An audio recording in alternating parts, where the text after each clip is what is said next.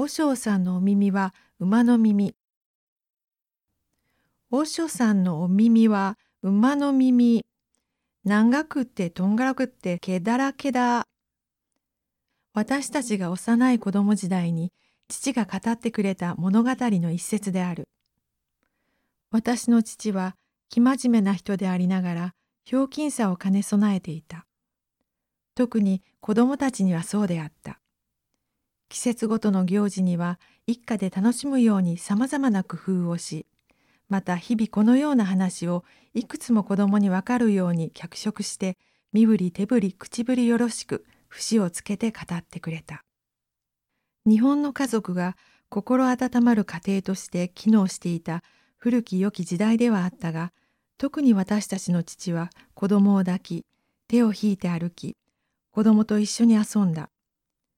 そして子供たちに賑やかにしゃべらせ、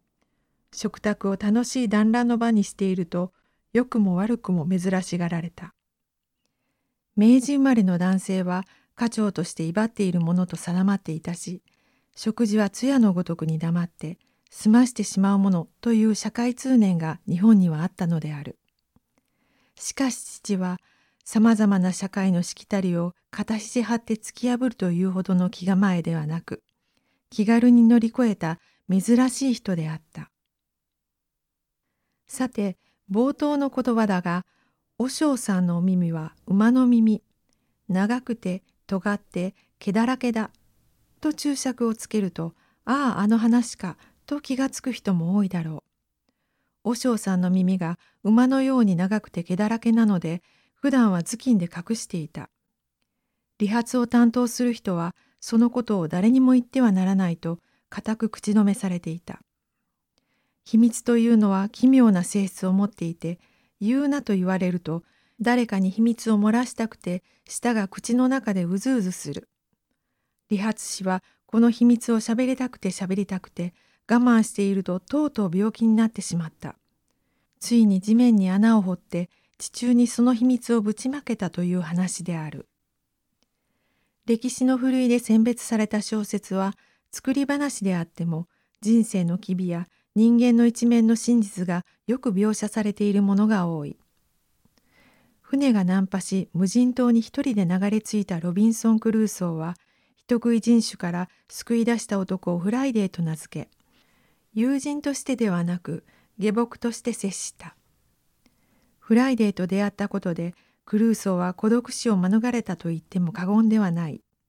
しかし、それほど大切な盟友であり、孤独から救い出してくれた恩人であるフライデーに、クルーソーは主人として君臨したのである。人間は一人では生きていけない。人を恋しがる。しかし、人が二人以上いると、これほど明確な形でなくても、無意識のうちに心理的な上下関係が生まれる。その関係が悪化すると良い意味以上の緊張が生まれ摩擦が起こりストレスを感じあるいは揉め事が起こる。人間は動物ではないので衣食住を満たされただけでは生きていけない。動物でさえ仲間を欲しがり魂の交流を求める。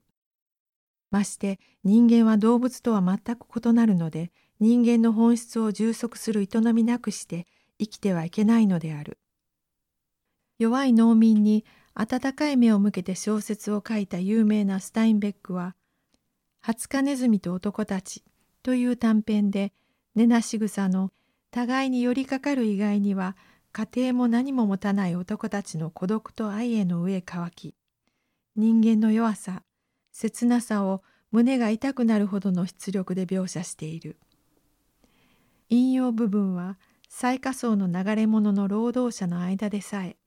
肌の色の違いだけで仲間として扱われない黒人の嘆きを訴えている箇所である。だけどよ、お前にもしも誰も仲間がいねえとしてみろよ。ねぐらでみんなとトランプでもやれねえとしてみろ。黒人だからってよ。そんな風ならどうで。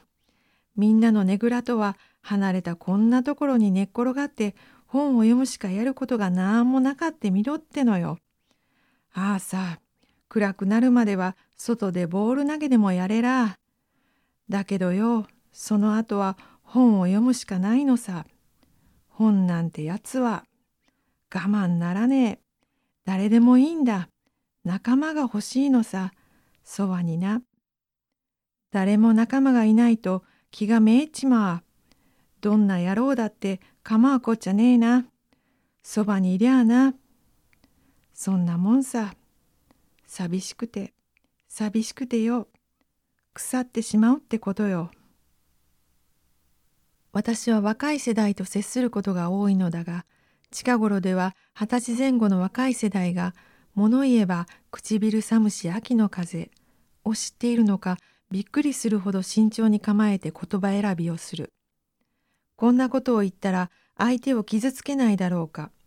自分が嫌われるのではないかと絶えずビクビクしているようである。だから逆に他人の言葉に過敏に反応して些細なことで深く心が傷つけられる。そんな彼らを見ていると一瞬たりとも隙を見せるわけにはいかない張り詰めた人間関係では心休まる時がないだろうと思ってしまう。いじめによって中学生が死亡。学校側はいじめはなかったと信じているとコメント。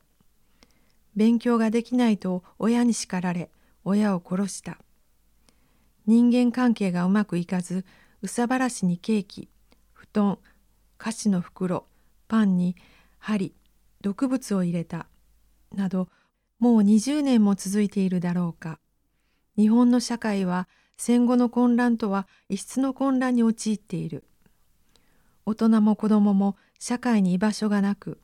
生きている意味も喜びも見いだせない現在の社会病理現象は原因がわからず、だから出口も見えず、混迷を深める一方のようである。生きることに喜びを見いだすどころか、命の意義を見失い、よりどころを見失って人生命に対する言葉にならない虚しさが人々を襲っているのではないだろうか。屈折した心は出口を求め深刻な社会病理現象が水面下でうごめいている。生きる意味がわからない虚しさよりどころのない孤独で人々は死ぬほどあやいでいるのに人を信頼できず正常な人間関係を結べない。現代の人々の悩みの多くがここにあるのではないだろうか。一人では寂しいが他人とどう付き合えばいいかわからないので二人以上集まると傷つき揉め事が起こる。そんなに揉めるのなら会わなければいいがやはり一人では寂しいのである。心を通わせ合い本当のことを言える仲間がいないのでお嬢さんの耳は馬の耳だと叫ぶ地面の穴が今の日本の社会に必要なのかもしれない。だから可能な限り赤の他人である各種の人生相談が地面の穴の役割を担っているのだろうか。しかし地面の穴は地面の穴でしかない。世の中は物質的に豊かになったが、精神的に貧しくなり、虚しさや孤独に苛まれ、人々は不幸せになったようにさえ見える。マザー・テレサが指摘したように不幸せで貧しい人が満ち溢れているのが日本の現状である。